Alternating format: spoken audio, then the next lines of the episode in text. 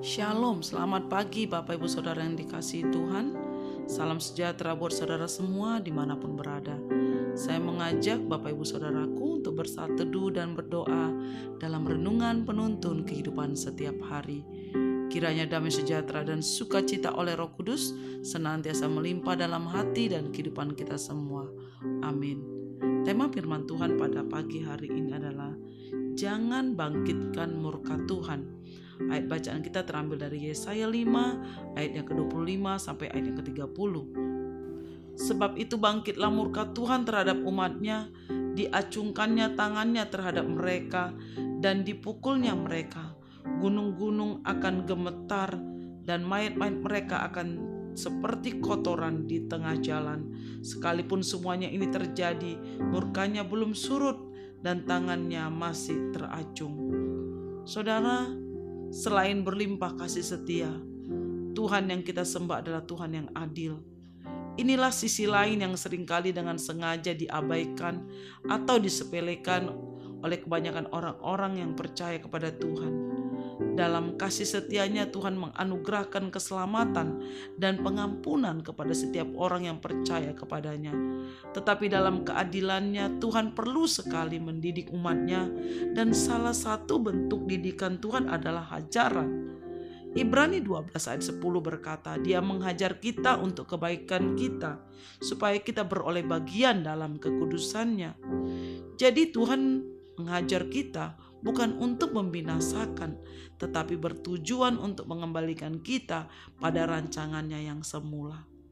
Saudara, jadi kalaupun saat ini kita sedang dihajar oleh Tuhan oleh berbagai hal masalah, Tuhan tidak pernah membiarkan engkau sendirian.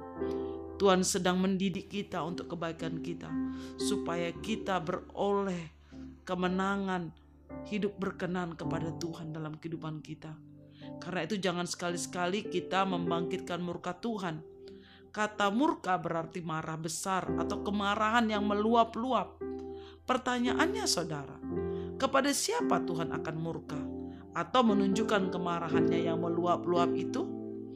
Tuhan murka terhadap orang yang murtad. Siapa itu orang-orang murtad?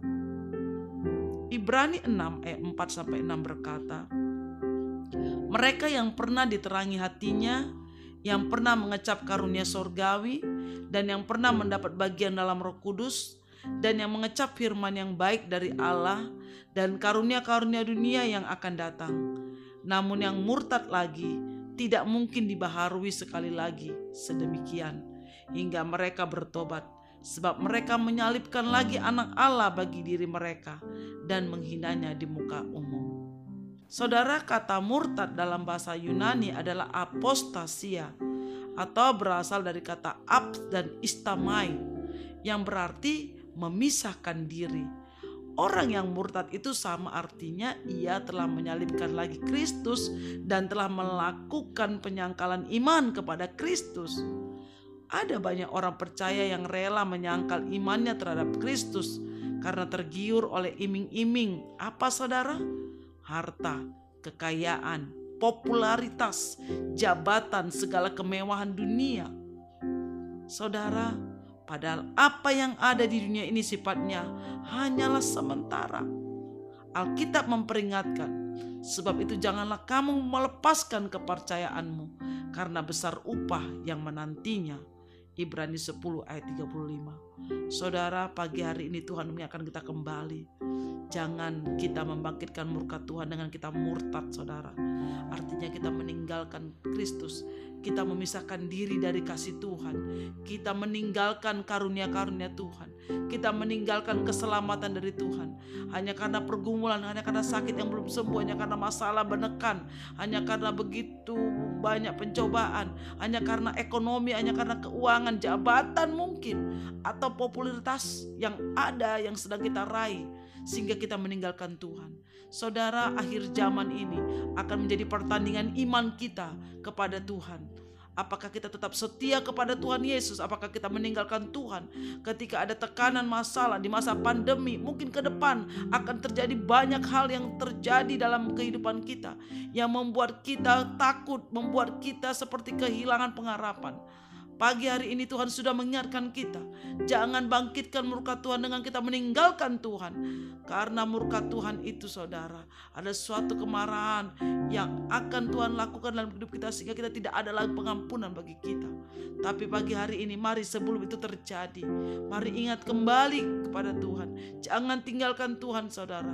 Terus setia kepada Tuhan. Apa pun yang terjadi ke depan. Mungkin itu akan menguji imanmu. Mungkin itu akan menguji kesetiaanmu kepada Tuhan. Mari tetap menang di dalam Tuhan. Minta roh kudus untuk kau tetap kuat setia kepada Tuhan.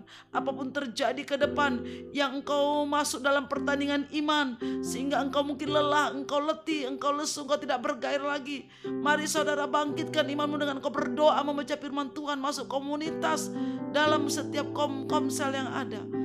Mari menjadi murid Kristus, mencari Tuhan setiap hari hari ini saudara.